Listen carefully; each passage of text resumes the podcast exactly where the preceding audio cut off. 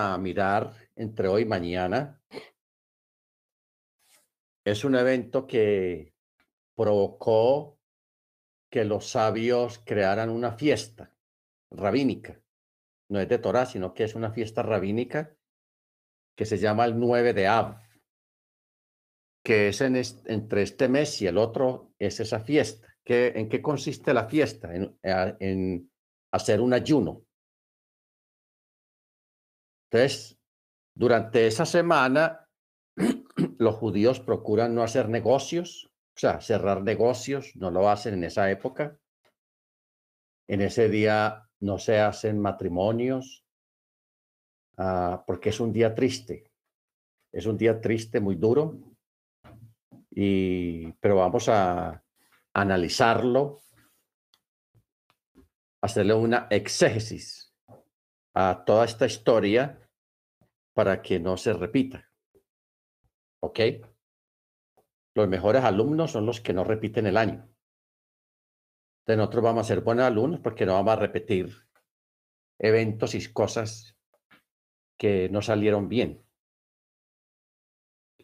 Capítulo 13, verso 1 dice, el Eterno habló a Moche para decir, envía por ti hombres para que exploren la tierra de Canaán que yo entrego a los hijos de Israel. A un hombre por cada tribu de sus ancestros enviarán, todos que sean líderes entre ellos. Entonces, aquí vamos a ir entendiendo, uno a través de leer la Torá, más que todo la Torá, uno va entendiendo el carácter del Eterno y levanten, sí, más que todo el carácter, porque de acuerdo a, a cómo esté él, hacia nosotros, eh, nos damos cuenta si está en, en, buena disposición hacia nosotros o está en otra disposición diferente. Y esto a veces se refleja mucho en los matrimonios especialmente, que cuando el esposo o la, la esposa, más que todo la esposa o el esposo también, cuando están disgustados y están ahí pues para servirle el desayuno, la cena o lo que sea. Entonces la, la señora pone el plato y le dice a la niña, a alguno de los niños, va a llegar a su papá que la comida ya está servida. ¿Ok? Así dice porque están disgustados. Ya no le dice, mijito, venga, que ya crees. No. Va a llegar a su mamá que, a su papá que la comida está servida. Y así mismo reacciona el Eterno. El Eterno, cuando está disgustado con el pueblo, él le habla a Moche y le dice, cuando está disgustado, Moche, dile a tu pueblo, Así, dile a tu pueblo que hagan tal y tal cosa. Cuando está disgustado, cuando no está disgustado, que está bien con el pueblo, el Eterno le dice a Moche, Moche, dile a mi pueblo. ¿Te das cuenta?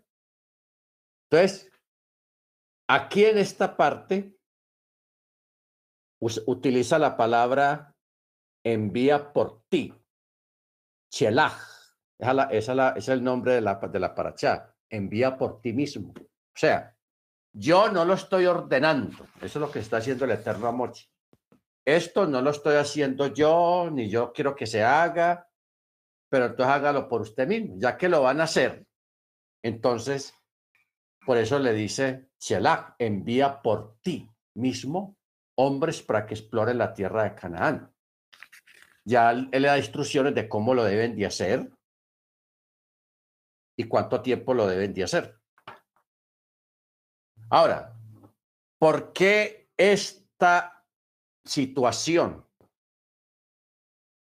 Porque los israelitas, cuando estaban ya para entrar a la tierra prometida, vinieron ante Moche y le dijeron, Moche, ¿por qué no enviamos unos exploradores para mirar la tierra a ver qué tal es? Ojo con esto, para ver la tierra a ver qué tal es. O sea, ya aquí están demostrando una falta de fe y de confianza en lo que el Eterno les había dicho. El, Eterno le había dicho, yo los voy a llevar a una tierra buena, que fluye leche y miel, pero una tierra súper buena. Ellos en vez de aceptar esas palabras que vinieron directamente del Eterno, entraron en desconfianza. Entonces por eso le dijeron a Moche, ¿por qué no enviamos unos exploradores a, a tierra ver qué tal es? A ver si, si es bueno. ¿Ok?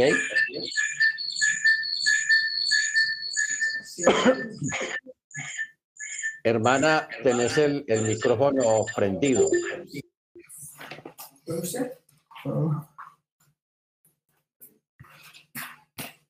Hola, ¿cómo estás? ok. Entonces,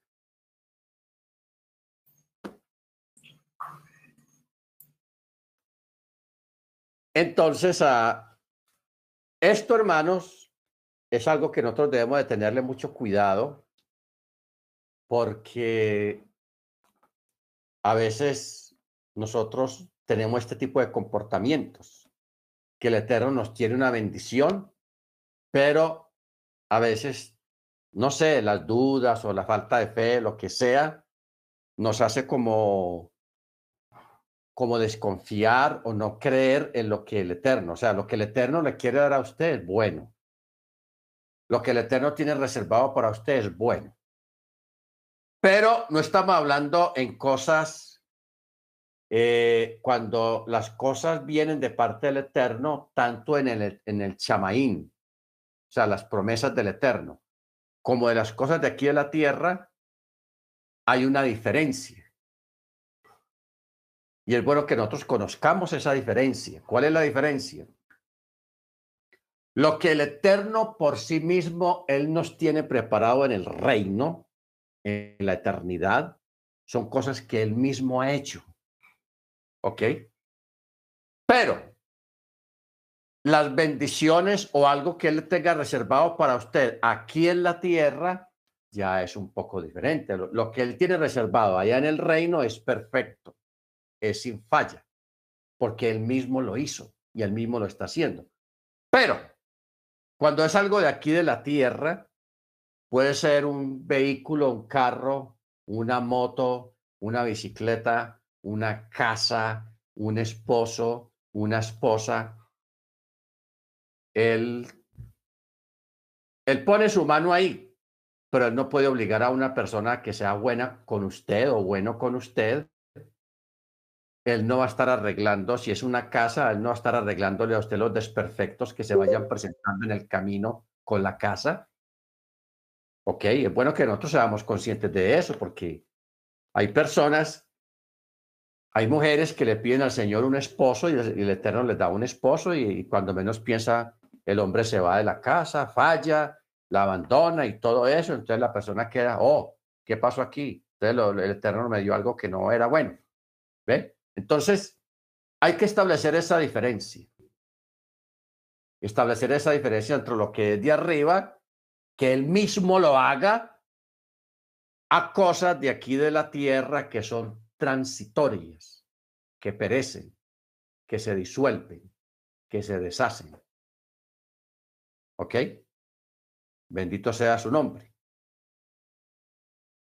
Entonces, en este caso de la tierra, el Eterno sí tenía reservada una tierra muy abundante, de una tierra muy fértil, eh, una tierra que emana leche y miel, una tierra que tenía una buena calidad de agua. mire usted si nosotros examinamos estas palabras, cuando él dice, la tierra es buena,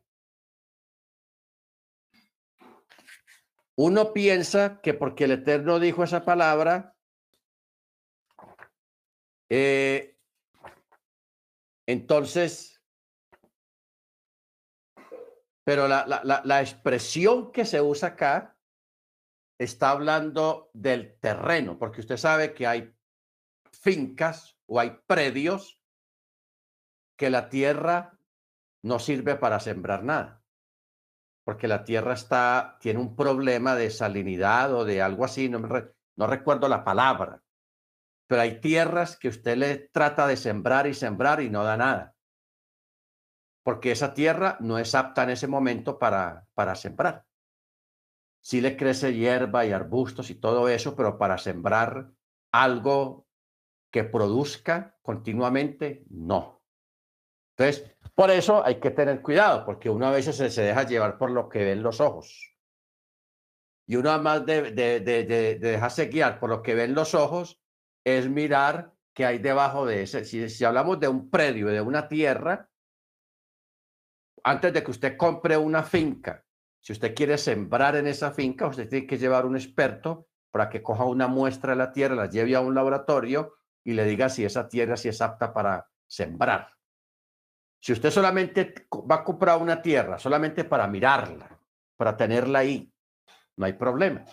Pero si es para sembrar, sí hay que hacerle la vuelta y traer un experto para examinar la tierra.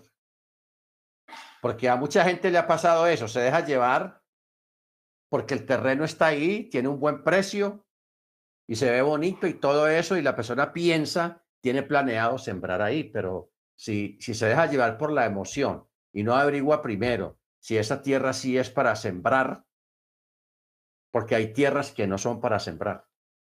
No da nada, usted le siembra y le siembra y nada. Y hay otras que sí.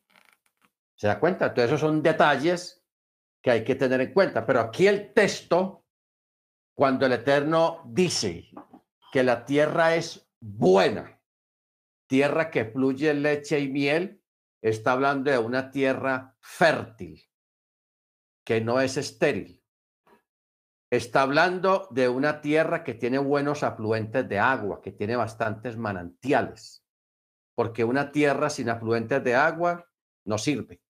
Tiene que tener agua para poder surtir la siembra en caso de que se vaya a sembrar. Entonces, en esta parte, el, Eterno está diciendo que esta tierra es buena en muchos sentidos. Primero, tiene buenos afluentes de agua. La tierra es supremamente fértil, muy fértil. No es estéril, sino fértil.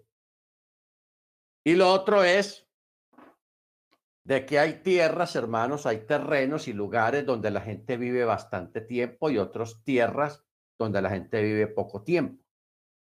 Hay tierras donde sus habitantes viven enfermándose en cada rato, viven enfermos. Y hay otras tierras donde la gente vive muy saludable. ¿Se da cuenta? Todos estos detalles. Entonces, cuando uno examina bien las expresiones, que la tierra que fluye leche y miel, la tierra que es buena. La palabra que usa ahí no es tobim ni tov, sino que usa otra expresión diferente. ¿Ok? Usa otra expresión.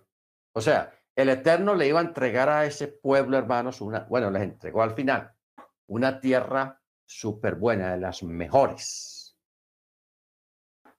Pero todo se patració, todo se demoró más por causa de la incredulidad, la falta de fe. Y digamos que gente malagradecida, porque esa tierra ellos no tenían que pagar nada por ella, se las iban a regalar. Era un regalo. ¿Ok? Entonces, en el verso 3 dice, Moche los envió del desierto de Parán, según la palabra del Eterno. Todos eran hombres distinguidos, cabezas de los hijos de Israel eran ellos. y estos son sus nombres. De la tribu de Rubén, Chamua, hijo de Sahur. De la tribu de Chimón, Chafaf, hijo de Jorí. De la tribu de Yehudá, Caleb, hijo de Jefuné. De la tribu de Isaacar, Yigal, hijo de Joseph. De la tribu de Efraín, Ocheach, hijo de Nun. De la tribu de Benjamín, Paltí, hijo de Rapú, de la tribu de Zabulón, Gadiel, hijo de Sodí, de la tribu de Joseph, de la tribu de Manasé, Gadí, hijo de Susí, De la tribu de Dan, Amiel, hijo de Gamalí, Gemalí. De la tribu de Acher, Satur, hijo de Mijael. De la tribu de Naftali, Nahbi, hijo de Bofsi. De la tribu de Gad, Gewel, hijo de Mahí. Estos son los nombres de los hombres que Moche envió para explorar la tierra. Y Moche llamó a Oseas, hijo de Nun, Jehoshua. Jehoshua. Bueno. Moche llamó a Osea, a Oseas, Jehoshua, o sea, le cambió el nombre. Porque Moche oró por él. O sea, al decir que el hecho de cambiarle el nombre y llamarlo Jehoshua implicaba que Moche en efecto había orado por él y que el cambio de nombre simbolizaba su esperanza de que el Eterno lo protegiera. Y era Jehoshua. Que Jehoshua viene de la raíz salvador o salvación o el que es salvado. Sea, tiene como cuatro acepciones esta palabra. Jehoshua. Salvado, Salvador, salvación pero viene de esa raíz. Que usted ve que si usted cambia algunas vocales, dice Yeshua. Yeshua. ¿Ok? Entonces, Yehoshua en este caso es un tipo del Mesías. O sea, Josué, lo que nosotros decimos siempre Josué. Josué, Yehoshua es un tipo del Mesías. Este nombre deriva de la palabra salvar. En sí mismo no contiene una alusión directa al Eterno, sino solo al concepto de salvamento. Al cambiarle el nombre a Jehoshua, Moche le agregó la letra Yod junto a la Hei, de este modo añadiendo a su nombre una letra de su nombre divino, Yah, o sea, una forma abreviada de Yahweh, el Eterno. Así que el nombre de Jehoshua puede ser entendido como el Eterno salvará. Ojo con eso. El Eterno salvará. O sea que aquí proféticamente está haciendo una alusión al Mesías a través del nombre de Jehoshua o de Josué. ¿Ok? Bendito sea el nombre del Eterno. Muy bien. Verso 17. Y Moche los envió para explorar la tierra de Canaán y les dijo, suban por aquí en el sur y asciendan a la montaña y observen la tierra. ¿Qué tal es? Al pueblo que habita en ella, si es fuerte o es débil, poco o numeroso. Y cómo es la tierra que habita, si es buena o es mala. ¿Se acuerdan lo que estábamos hablando ahora de la tierra buena y la tierra mala? No está hablando de los habitantes, sino del terreno en sí, el piso. Si es una tierra fértil o es una tierra estéril. ¿Ok? Por eso dice, ¿y cómo es la tierra en la que habitan? Si es buena o es mala. ¿Cómo son las ciudades dentro de las que habitan? Si son campamentos o fortificaciones. ¿Y cómo es la tierra? Si es fértil o es mágara. Si hay en ella árboles o no. Fortalezcanse y tomen fruto de la tierra y tomen fruto de la tierra. Ahora, Vamos a mirar aquí algo curioso porque es hora de ir al texto hebreo y mirar algunos detalles. En el texto 20, donde dice, si hay en ella árboles o no hay. ¿En dónde no hay árboles, hermanos? En todas partes hay árboles. ¿Ok? Lo que sucede es que aquí no está hablando de esos árboles literales, sino que está hablando de si hayan en alguna de esas ciudades alguien íntegro que los proteja con su mérito. Ojo con eso. Si hay alguien íntegro que los proteja con su mérito, o sea, el mérito de ser íntegro. Porque e, esta parte, hermanos, es muy antigua.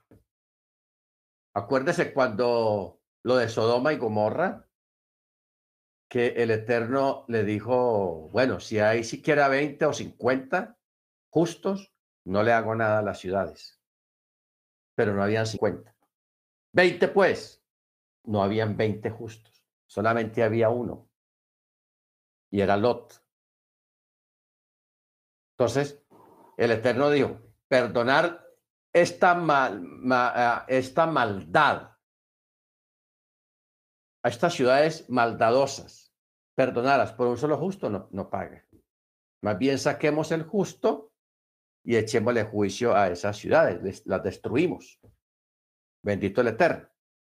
Entonces, por eso es que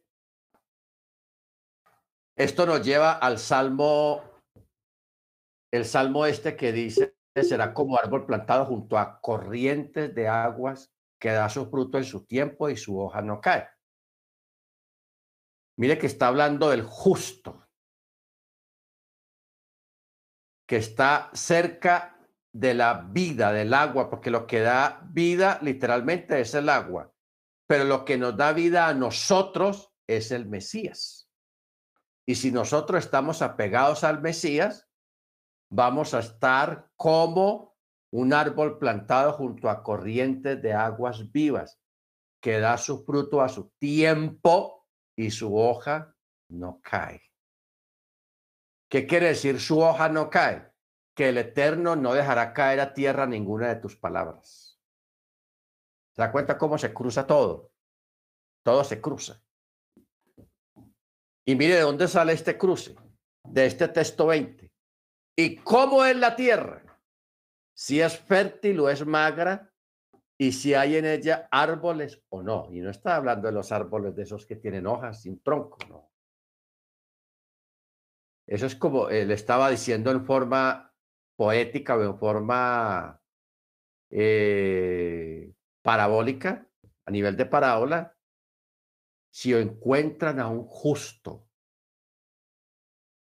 O sea, en dos palabras estamos diciendo, si hay un justo ahí, en esa ciudad donde está el justo, no la vamos a destruir.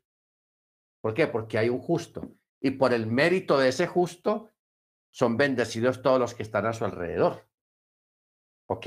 ¿Por qué cree usted que el Eterno no ha destruido este planeta, hermanos? Porque aquí no hay nada bueno. O sea, aquí hay una maldad intensa, una maldad impresionante, cosas que ustedes ni se imaginan. Lo que es los abortos, hermanos, todos los días eh, abortan o son asesinados por ahí unos 20 mil, 50 mil niños en todo el mundo. En este momento deben estar matando un niño, trozándolo en pedacitos en, el vientre de su madre para sacarlo. O sea, asesinatos en masa, que eso es lo más terrible, un niño que no se puede defender. En este momento hay guerra, están matando gente, hay otros que están atracando personas, le están robando sus cosas, están violando mujeres, están violando, abusando de los niños. En este momento hay gente que está reunida planeando hacer cosas malas contra su prójimo. Están las guerras, están las guerrillas, están los, los paracos, están los grupos criminales, están los cárteles. Hermano, esto aquí es una cosa tenaz. Pero ¿por qué el Eterno ha destruido estos? Por los justos que hay en la tierra por los méritos de los justos. De esto es lo que está hablando el verso 20, si en ella hay árboles o no hay árboles. ¿Ok? Por eso vamos al Salmo, vamos a, a mirar el Salmo que habla de esto, Salmo 1, verso 3. Dice, será como árbol plantado junto a corrientes de aguas que da su fruto a su tiempo y su hoja no se marchita, y todo lo que hace prosperará. Este salvo aquí no está hablando de, de un árbol, está haciendo una analogía del árbol, porque del, desde el verso 1 está hablando de un varón que no anduvo en consejo de malos, ni estuvo en camino de pecadores. ¿Ok? Bueno. Entonces, por eso dice, si hay en ella árboles, quiere decir que si hay en ellas un hombre que proteja la ciudad con su mérito. Ahora, cuando habla de las ciudades, mire las preguntas que hace en el verso 19. Eh, A la mitad del verso 19 dice, ¿Y cómo son las ciudades dentro de las que habita la gente? Si son campamentos o son fortificaciones. ¿Qué quiere decir esto? Si la gente vive fortificada, o sea, con murallas para protegerse, es porque los habitantes son débiles. Y por eso mandaron construir las murallas para protegerse, porque son débiles. Pero los que viven en campamentos sin murallas son personas fuertes que no tienen miedo a nada. Por eso es la pregunta. ¿Cómo son las ciudades? Si son campamentos, o sea, sin murallas, o tienen murallas, están fortificadas. ¿Nos vamos entendiendo? La forma como el vocabulario bíblico. Eh, Luego dice, en el, al final del verso 30 dice, y esos días era la temporada de maduración de las uvas. Y ellos subieron y exploraron la tierra desde el desierto de Sin hasta Rehob, llegando a Hamat. Subieron por el sur y él llegó hasta Hebrón. Y allí estaban Ahimán, Chechai, Talmai, progenie de los gigantes. Progenie de los gigantes.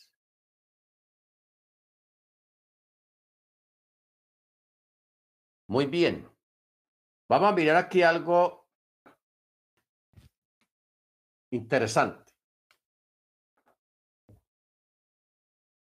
Eh, en el verso 22 Dice, subieron por el sur y él llegó hasta Hebrón. ¿Qué nos recuerda a nosotros Hebrón? Hebrón. Que allí es donde están enterrados los patriarcas. O sea, en aquel sector no estaban llegando a una tierra desconocida completamente, porque por ahí ya habían pasado los patriarcas. Y Abraham, allí fue donde él compró la, cueva aquella de Mapela. Y allí estaba enterrado. Abraham, Isaac y Jacob. O sea, todos, los, todos ellos estaban enterrados ahí. Y a, y a Caleb le tocó pasar por ahí y él fue y honró la tumba de los patriarcas. Luego en esa misma tierra, cerca de esa tierra, habían unos gigantes. Uno se llama Ajimán. Casi que uno dice Calimán, pero no es Ajimán. El otro se llama Chechay y el otro se llama Talmay. Dice, progenie de los gigantes y Hebrón fue edificada siete años antes que Sohan. Sohan. ¿Ok? Sohan. Eh, de Misraim. O sea, unos egipcios se habían edificado o ubicado en Hebrón siete años antes que Sohan de, de Egipto. Luego en el verso 23 dice, llegaron hasta el valle de Escol y de allí cortaron un sarmiento y un racimo de uvas, portándolo como una percha entre dos, y de las granadas y de los higos. Una percha entre dos. ¿Qué quiere decir esto de una percha entre dos?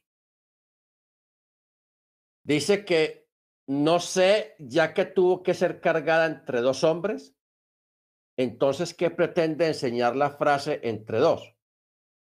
En realidad fue portado con dos perchas. ¿De qué forma?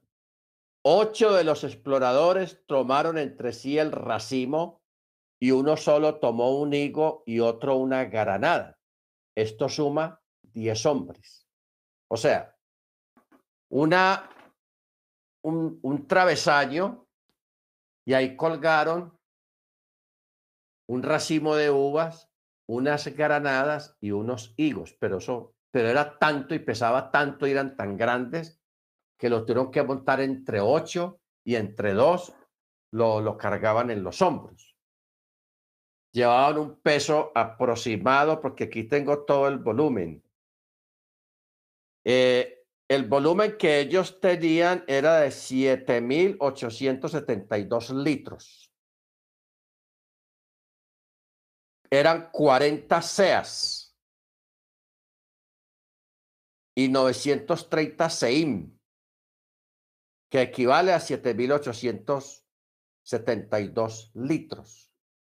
O sea, lo que esa gente llevaba era un peso grande de un solo sarmiento y de unos higos y de unos eh, granadas, las famosas granadillas. ¿Ok? Por eso dice, y a ese lugar lo llamó Valle de Escol, a causa del racimo que cortaron de allí los hijos de Israel. Amén.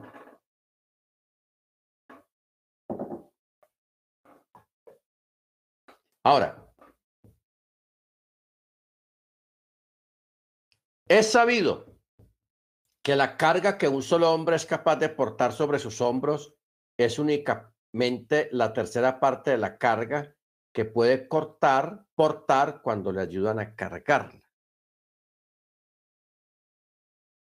¿Ok?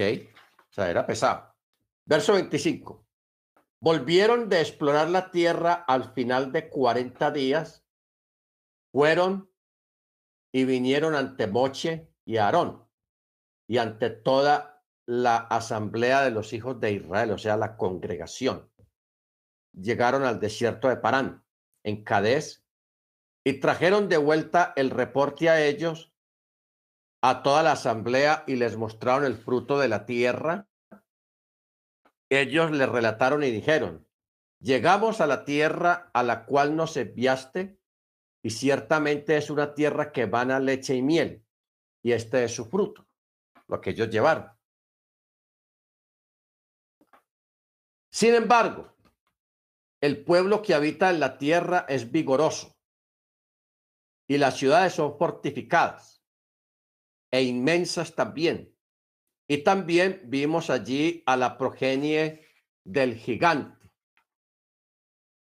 Y Amalek habita en la región del sur, y el Hití, el Yeusí, el Emorí habitan en la montaña, y el Kenaní habita cerca del mar, junto al Yartén. Bueno.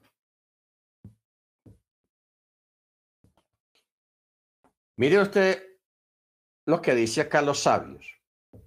Cuando ellos dijeron, es una tierra que emana leche y miel, entonces dicen los sabios, cualquier palabra de mentira en la cual no se dice algo de verdad al principio, no podrá mantenerse hasta al final. ¿Ok? No podrá mantenerse hasta el final. ¿Qué quiere decir esto? Que primero dijeron efectivamente que la tierra sí manaba leche y miel. Primero hablaron bien de la tierra y al final calumniaron de la tierra. ¿Ok? Ahora, mire que ellos no cayeron en cuenta lo que habíamos explicado ahora,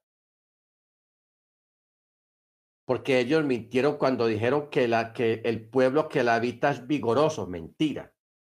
Si ellos vivían en lugares ah, con murallas,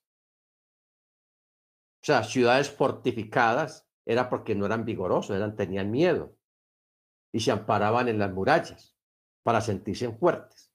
Pero ellos mintieron cuando dijeron es que el pueblo que habita la tierra es vigoroso. Mentira. Y las ciudades son fortificadas, sí, señor. Pero los habitantes no son vigorosos. Y son grandes. Y también vieron la progenie del gigante Amalek.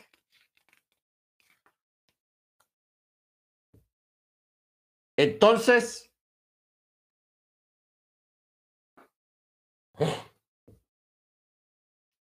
Caleb escuchando, porque él vio como, porque primero hablaron los otros espías, los diez que fueron enviados.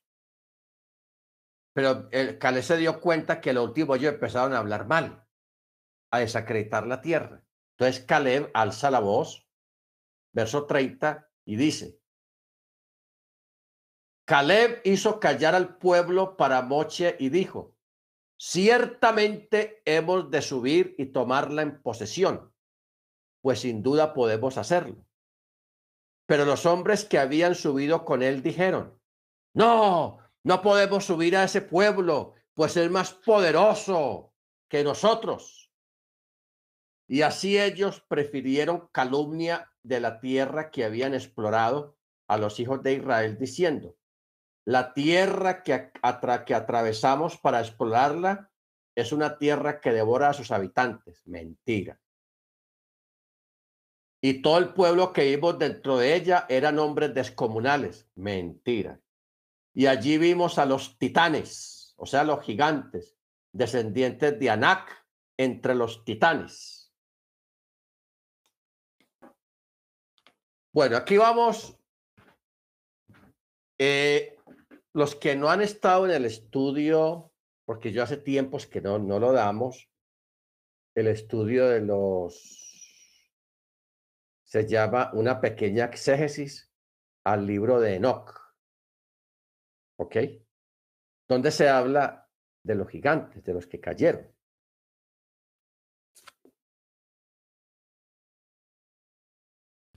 ¿Cuál es el detalle?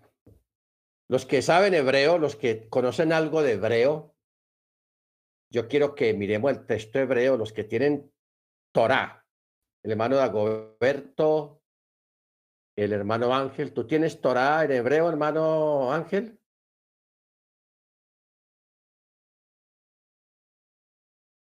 Sí. Hermano Ángel. Sí, sí, sí, sí tengo en hebreo. Entonces, concéntrate en el verso 33 en el texto hebreo. Aquí vamos a ver un detalle. Porque a mí me gustan los detalles. Hermana Luz Marina, ¿ustedes tienen ahí Torah? Hermana Luz Marina. Eh, pastor, no, la Biblia normal. Ok. Bueno, todos los que tengan Torah en hebreo, ábranla ahí en, en, en lo que estamos leyendo en Bemidbar capítulo 13, que ama, yo quiero que ustedes mismos descubran lo que yo les voy a decir, porque eso está ahí, yo no lo estoy inventando. Ahí en el verso 33, donde dice, allí vimos a los titanes o a los gigantes, descendientes de Anac, de entre los gigantes entonces uno me pregunta, pero ¿por qué en un mismo texto repite dos palabras? Repite la misma palabra. ¿Por qué la repite? Mire usted el detalle, el por qué la repite. Dice en el texto hebreo, Bacham Rainu et Hanefilim. Hermano Ángel, hermano Dagoberto, ustedes están leyendo, ahí dice, a ver, una, dos, tres, la cuarta palabra. Dice Hanefilim. Hanefilim. Luego de esa palabra dice Benei, o sea, hijos de Anak. Luego dice Min. Y luego repite otra vez la palabra Hanefilim. Pero ¿cuál es el detalle? Que en esta segunda palabra de Hanefilim le falta la yod. Yo quiero que usted se detalle bien esa, esa parte ahí. En la primera parte del texto dice Hanefilim. Está completa. Pero aquí donde la menciona otra vez, después de la letra Mim, de la palabra Mim, vuelve y menciona Hanefilim, pero le falta la Yod. La Yod, o sea, la I. ¿Por qué este detalle de que aquí en la, segunda parte lo repitieron la palabra, no pusieron la Yod? Porque está diciendo otra cosa. Aquí en la primera parte dice, allí vimos a los gigantes. En otras versiones dice, allí vimos a los poderosos. En otras versiones dice, allí vimos a los titanes. Y luego, Benei, Anak, o sea, los hijos de Anak, y éramos No, entre los gigantes, Min, Haneflim. Ahora, ¿qué quiere decir Haneflim? Haneflim ya quiere decir otra cosa porque le falta una yod. O sea, Haneflim quiere decir los caídos del cielo. Los que cayeron. O sea, aquí está haciendo referencia a los gigantes, a los ángeles que cayeron del cielo. O sea, en la primera parte del texto donde dice Janefilín gigantes, lo está mencionando normal, son gigantes. Pero aquí en la segunda parte está diciendo el origen de esos gigantes. ¿Cuál es el origen de esos gigantes? Ellos son descendientes de los ángeles que cayeron. Por eso dice la palabra Nafal. Nafal. Nafal quiere decir caído. Por eso a Yeshua también lo llaman con ese mismo nombre, pero a él lo llaman el hijo de la nube. Los sabios rabínicos lo llaman a él el hijo de la nube. ¿Por qué? Porque Yeshua se fue en una nube y él va a venir en las nubes. Y mire quién dice esa palabra los ortodoxos que no creen el que Jesús es el Mesías, que no tienen el Nuevo Testamento, y solamente en el Nuevo Testamento es donde nosotros sabemos que el ángel que apareció al lado de los apóstoles, cuando Jesús se fue, él, él les dijo, mismo como le habéis visto ir, mismo volverá en una nube. Entonces, por eso a Jesús lo llaman el Bar Nafli, el hijo de la nube. Y aquí, eh, hermano Ángel, ¿ya, ¿ya notaste lo que estaba hablando ahí en el texto? ¿Lo alcanzaste a leer bien? Hermano Ángel, hermano Dagoberto. Los que tienen el texto. Sí, en, en la en, en la 1, 2, sí, en la cuarta palabra dice Hanefilín con la yod. Y en la otra sí ya no tiene la yod. Efectivamente, de hecho lo mandé al grupo. La Rayando las palabras. Ajá, le falta la yod. Y esto no es un error de copista, sino que eso es una forma de cómo funciona a nivel gramatical el idioma hebreo. Por eso es que ya eso traducido no se entiende nada. Pues no, no está diciendo gran cosa. Porque si usted lo ve, ve la traducción, dice, allí vimos a los, a los gigantes descendientes de Anak de entre los gigantes y éramos como cigarras ante nuestros ojos, así también éramos ante sus ojos.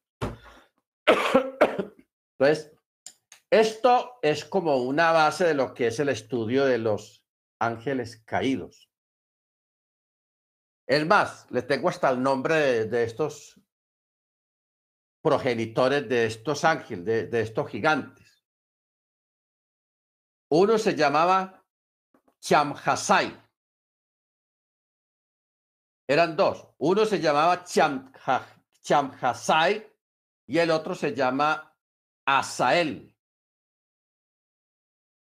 Eran dos entes espirituales, o sea, dos ángeles que cayeron del chamaín a la tierra. Esto quiere decir que descendieron de su estado trascendental a una condición terrenal. ¿Ok? Los caídos. Por eso, Pedro, la vez pasada estuvimos hablando de eso, de que Pedro habla cuando dice el texto, y si Elohim no perdonó a los ángeles que pecaron, sino que los llevó a prisiones de oscuridad, y allí están reservados para el día del juicio, porque esa es la realidad. El Eterno no perdonó a los ángeles, a estos ángeles que cayeron, que dejaron su habitación, que dejaron su lugar. Para ello no hubo perdón. No sabemos por qué el Eterno no perdonó a estos ángeles. En cambio, a nosotros los pecadores sí nos perdonan. Eso es tenaz. ¿Ok? Entonces uno me pregunta, ¿por qué el Eterno sí perdonó, sí perdona al ser humano, a excepción de la blasfemia contra el Ruach HaKodesh, pero a estos seres trascendentales, a estos ángeles poderosos, no, no hubo perdón para ellos por el acto que hicieron? Y fue una vez no más.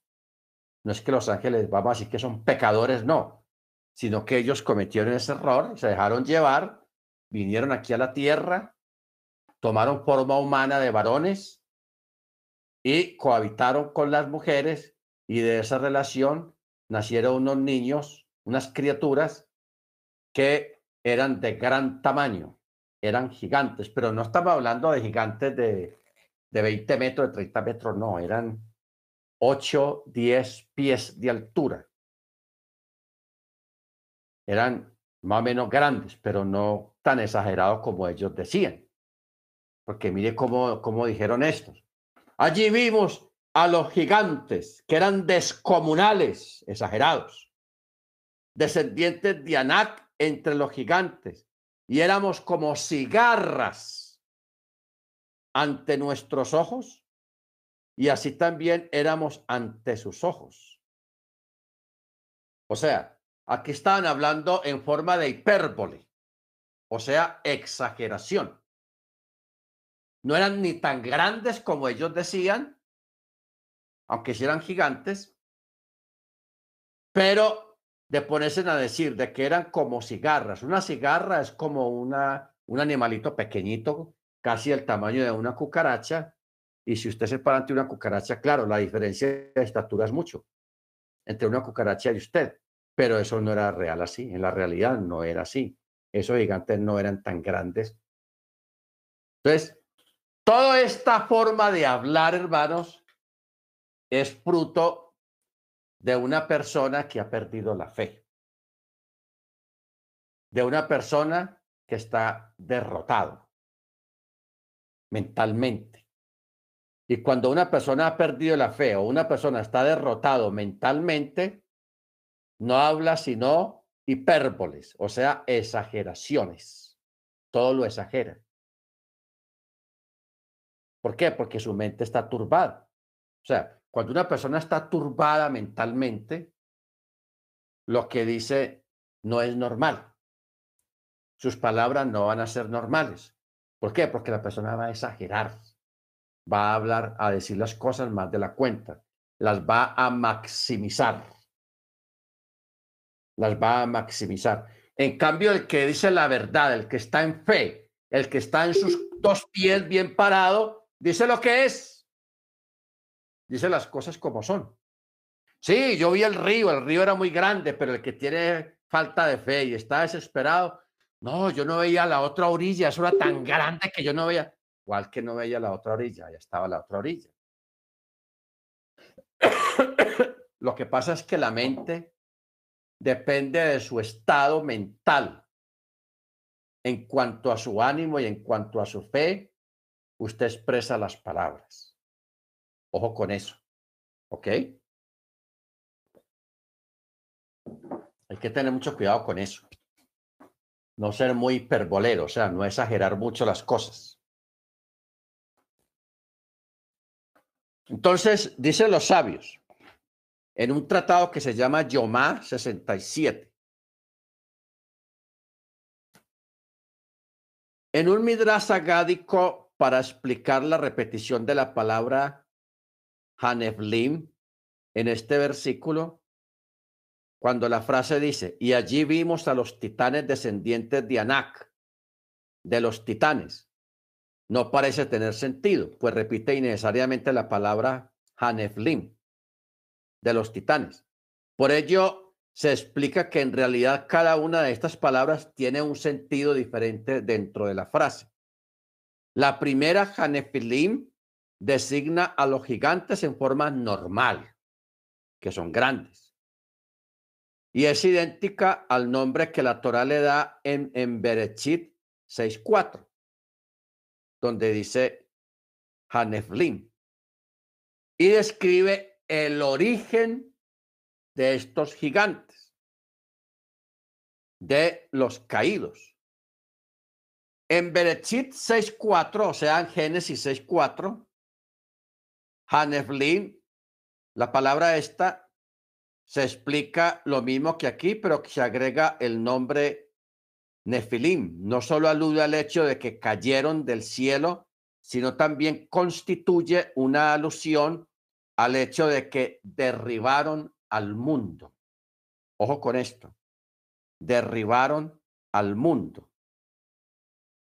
El hecho de que cayeron significa que eventualmente perecieron y el que derribaran al mundo significa que sus pecados provocaron la destrucción del mundo. Y esto es la verdad. Entonces, mire usted, vamos aquí a hacer una apologética.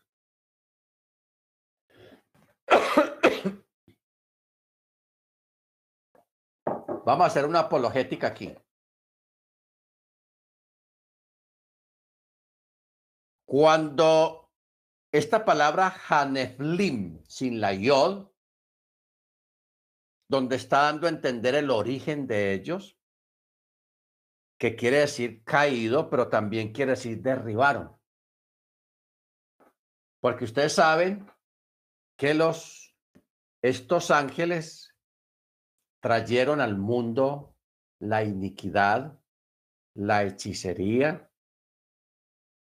eh, trajeron al mundo también esto del bonsai, de, de, hacer cruces con las plantas y cruces con los animales, cruces ilegales, como cruzar un gato con una perra, cosas así, que eso trajo monstruos.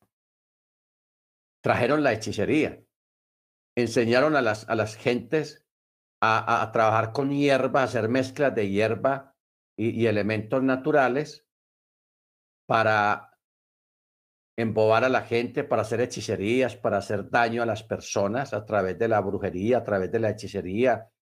En fin, ellos trajeron la idolatría, trajeron cosas muy depravadas al mundo, que eso provocó la caída del mundo hasta la época del diluvio. El diluvio fue el resultado de la maldad que había, que se desató en esa época. ¿Ok? Ojo con eso. Por eso dice el texto derribaron. O sea, la palabra Haneflim también quiere decir derribarán al mundo. Ojo con esto, Haneflim, el origen, los derribadores, pero que también cayeron. Ahora vamos a la apologética en el aspecto de Yeshua, que a Yeshua también lo llaman casi parecido, el Barnafli. Barnafli quiere decir el hijo de la nube, el que viene de arriba en la nube.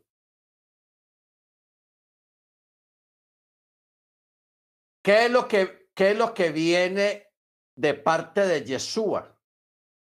De parte de Yeshua, ya Yeshua no vino aquí a la tierra en un acto de desobediencia, o sea, el verbo se hizo carne, no.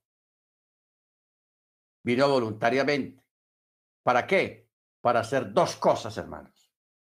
Una, levantar a un pueblo, o levantar a un pueblo no, lo que dice la profecía, levantar el tabernáculo caído de David. Que eso fue lo que vino Jesús, a levantar el tabernáculo caído de David a través del sacrificio en el madero. Amén. O sea, a restaurar todas las cosas. Eso es lo que significa levantar el tabernáculo caído, a restaurar todas las cosas. Baruch a través de su mensaje y a través de la ratificación de la Torá. Esa es la primera. Lo segundo es que a través de ese acto que Jesús hizo en el madero, también va a provocar al final de los tiempos el derribo del mundo pero ya por juicio y castigo. El primer derribo del mundo que fue en el diluvio fue por maldad, por iniquidad, porque la iniquidad se había desatado completamente sobre la tierra y no habían justos, no había nadie que fuera justo aquí en la tierra, a excepción de Noah, porque sus hijos y sus esposas fueron salvos, se salvaron prácticamente por el papá, lo que hablábamos ahora de, la pregunta de la instrucción. Mire a ver si hay árboles, o sea, si hay injustos o hay justos ahí en la tierra. Y lo mismo que de Sodoma. Señor, si hay 100 justos, ¿vas a destruir a, a esas ciudades con lo justo y todo? Bueno, si hay 100, no, no, no derribo las ciudades, pero no habían 100, ni habían 50, ni habían 30, ni habían 20, solamente había uno. Si usted se pone a mirar, hermanos, los grandes juicios sobre la tierra siempre ha sido con el favor de uno. Antes del diluvio, solamente había uno, Noah, Noé. Segundo, Sodoma y Gomorra. ¿Cuántos justos había en Sodoma y Gomorra? Uno solo. Uno solo. Pero como ahí estaban sus hijas, de sus hijas, alcanzaron la, la, la, la bendición.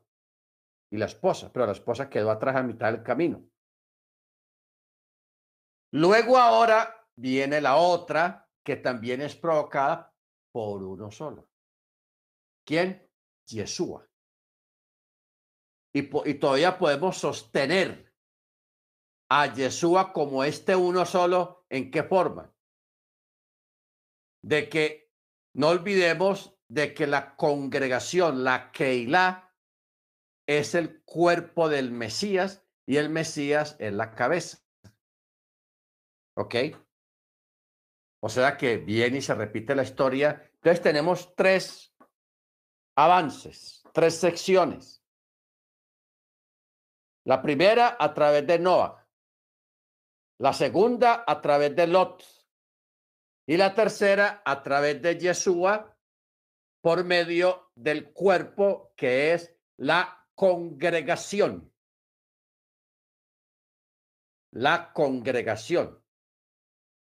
Porque Pablo mismo lo dice, nosotros somos el cuerpo del Mesías. Amén. Bendito sea su nombre. Algo similar a lo que fue los, los hijos de Noah. Amén. Y sus nueras. Algo similar a las hijas de Lot. ¿Ok? Que por, por ser formar parte de su familia más inmediata, ellas fueron salvas. Y los hijos de Noah también se salvaron de, ese juicio del diluvio por ser hijos de... No porque ellos también fueran justos, no. Esos muchachos, otro día nos, nos metemos en eso de, de, de las cosas en que esos muchachos andaban, pero por ser familia, igualmente hoy en día la, la Keilah, la congregación. Porque es que el Eterno no viene por el pueblo judío. Jesús no viene a recoger el pueblo judío. ¿Ok? Él viene a recoger a la congregación de los de la casa, descendientes de la casa de Israel, los que aceptaron a Yeshua como su machía, que es la congregación, que es su cuerpo, porque él es la cabeza, Baruch o sea que estas tres secciones o dimensiones se han cumplido perfectamente. Porque usted sabe que en un futuro viene una destrucción de toda la tierra completamente, también va a ser destruida, pero mire las fases de cómo ha venido todo. Primero el diluvio, Sodoma y Gomorra, y ahora viene un juicio global completamente, que ya de ahí no hay escapatoria, ya no, ya el Eterno va a destruir la tierra, sus habitantes y todo lo que hay en la tierra, todo se va a hacer fundido. Y va a hacer desaparecer todo recuerdo malo y triste de este sistema de vida que estamos llevando en este tiempo. Baruch Hachén, bendito su nombre. Por eso es que los sabios dicen, cuando habla el hecho de que cayeron de estos ángeles que cayeron significa que eventualmente perecieron y que derribarían al mundo, porque por causa de la maldad que trajeron estos ángeles aquí a la tierra, vino el diluvio. ¿Ok? Baruch Vino el diluvio. O sea, este evento que estamos leyendo acá de los hijos de Anak ¿Qué nos da entender eso? Que hubo otro grupo de ángeles que vinieron, porque aquí dan los nombres, Chamhasai y Asael. Y ahí fue que vinieron estos gigantes, y no solamente estos que tenemos aquí mencionados, porque es que aquí la Biblia menciona los nombres. Ahimán, Chechay y Talmai, hijos de Anac. Pero había otra familia, porque aquí menciona a Chamhasai y a Sael, donde en otra ocasión en el Nuevo Testamento menciona a otros gigantes, Goliat, a Goliat. Si nos metemos a la historia, Goliat venía de la descendencia de Asael, este ángel que cayó, se llamaba Asael o se llama Asael porque él todavía está vivo, allá metido en una cárcel, en el bote. Asael. De aquí vienen los, viene eh, Goliat. Pero ¿cuál era el asunto de Goliat? Que Goliat, él no apareció aquí solo en la tierra. Él tenía papá y mamá y tenía hermanos. De ahí que David cuando fue a enfrentarse a Goliat, ¿qué dice el texto? David fue al arroyo y escogió, cinco piedras. Él no escogió una. Cualquiera que haya visto este acto de David sin, sin mirar este contexto diría, ve, sería que David tuvo falta de fe con una se lo tumbó, ya es suficiente, pero ¿por qué cogió cinco? Porque David sabía que Goliat tenía papá, tenía mamá y tenía hermanos. Y él dijo, si se me vienen los otros cuatro, aquí les tengo su bala, aquí les tengo su piedrita. Por eso es que él escogió cinco piedras, porque así dice el texto. Él escogió cinco piedras del arroyo. No era que él tenía falta de fe, que yo no, si fallo con Goliat con el primer tiro, ahí tengo el segundo y el tercero. No, él estaba seguro, seguro de todo. Por eso él escogió cinco, porque él dijo, si viene el resto de la familia de Goliat, aquí les tengo reservada su bala. Por eso él escogió cinco piedras y porque él sabía que Goliat no estaba solo. No estaba solo. Baruch Bueno, entonces, aquí tenemos, hermanos, un mal informe de estos 10 espías que lamentablemente dañaron el corazón del pueblo. Ah, desanimaron al pueblo, a pesar de que ellos vieron la, la, la grandeza de la tierra, vieron la, una tierra tan bendecida, porque ellos vieron que la tierra era fértil, no era una tierra estéril. La tierra tenía buenos afluentes, o sea, tenía buena agua. Y también se dieron cuenta que la gente que vivía en la tierra vivía mucho. Porque hay tierras, hay lugares, hay países donde la gente vive menos tiempo. La gente no vive mucho tiempo. Y eso tiene que ver con el lugar donde están viviendo. El tipo de agua, el tipo de comida, de alimentación y el clima. Esas tres cosas influyen mucho en la longevidad de sus habitantes. Todo, tiene, todo eso tiene que ver. Y el Eterno le había reservado una tierra muy buena, donde la gente vivía mucho tiempo, donde la gente iba a estar muy saludable porque el agua era pura y donde la tierra era muy buena, muy, muy fértil para los sembrados. Hermano Ángel. este, ahorita eh, recordando, antes de que avancemos más, estaba leyendo que en el Talmud nos dice que cuando se separó Ruth y Orfa, que Orfa se regresó a su pueblo y a sus dioses y Ruth se quedó con Naomi, eh, el Talmud relata que, que Orfa eh, se sometió a un, a un pelotón de 100 personas y que de ahí nacieron eh, este, Goliat y sus hermanos. Entonces creo que va de la mano precisamente con esto que está, que está mencionando, que de ahí vienen los descendientes, los, gigantes. De la, de la, bueno, de las de las dos nueras de Naomi.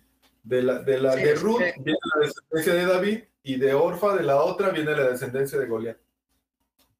Sí, es que es, es muy bueno uno mirar, pues, ahondar en el texto bíblico, porque es que la gente solamente va por encima, leyendo de corrido. Pero a veces no se cuando uno se, se trata de escudrillar o de aplicar exégesis al texto, uno se da cuenta de muchas cosas. O sea, detrás de una palabra hay una historia larga y profunda. Detrás de este juego de palabras que hay aquí, cuando a una persona le cambian el nombre o cuando le quitan una letra del nombre, que eso es una costumbre que, hay, que uno ve en el texto hebreo. Cuando una persona tiene un nombre normal, pero esa persona de un momento a otro cambia y empieza a portarse mal y se vuelve una persona mala, violenta y hace mucho daño al pueblo, el, ya después el texto le quita una letra a ese nombre, lo omite una letra. ¿Ok? Como en el caso, por ejemplo, de, de del que compró a Joseph, a él también le quitaron una letra aquí a, esta expresión de los nefilim le quitaron una letra, la, la yod, nefilim. Entonces, cuando a un malo le quitan una letra es porque fue malo y no merece tener el nombre completo. Pero cuando alguien entra en el camino de los justos, al contrario, se le añade una letra. ¿A quién recuerdan ustedes que le añadieron una letra a su nombre? Abraham, él se llamaba Abraham. Y el Eterno le añadió una hey, una letra al nombre. Por eso se dice Abraham. Abraham. Porque él antes se llamaba Abraham. Abraham. Pero ya es Abraham. ¿Por qué? Porque fue un justo. Baruch Sí, hermano Ángel.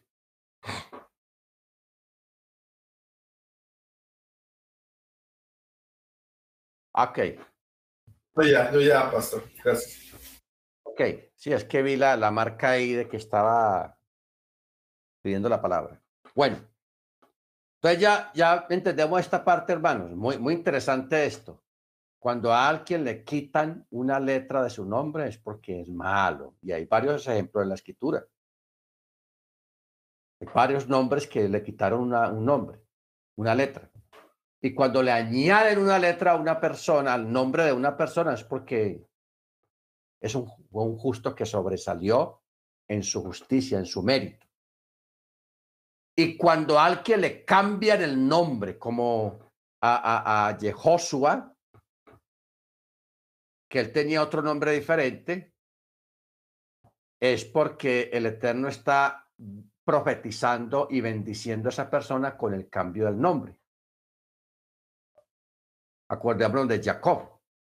¿Cómo se llamaba después? Israel. Ya no llamaba más tu nombre Jacob, sino Israel. Ok, miren ustedes qué detallazo es. Y otros nombres que el mismo Eterno se lo pone a la persona, como en el caso de Johanán, el caso de...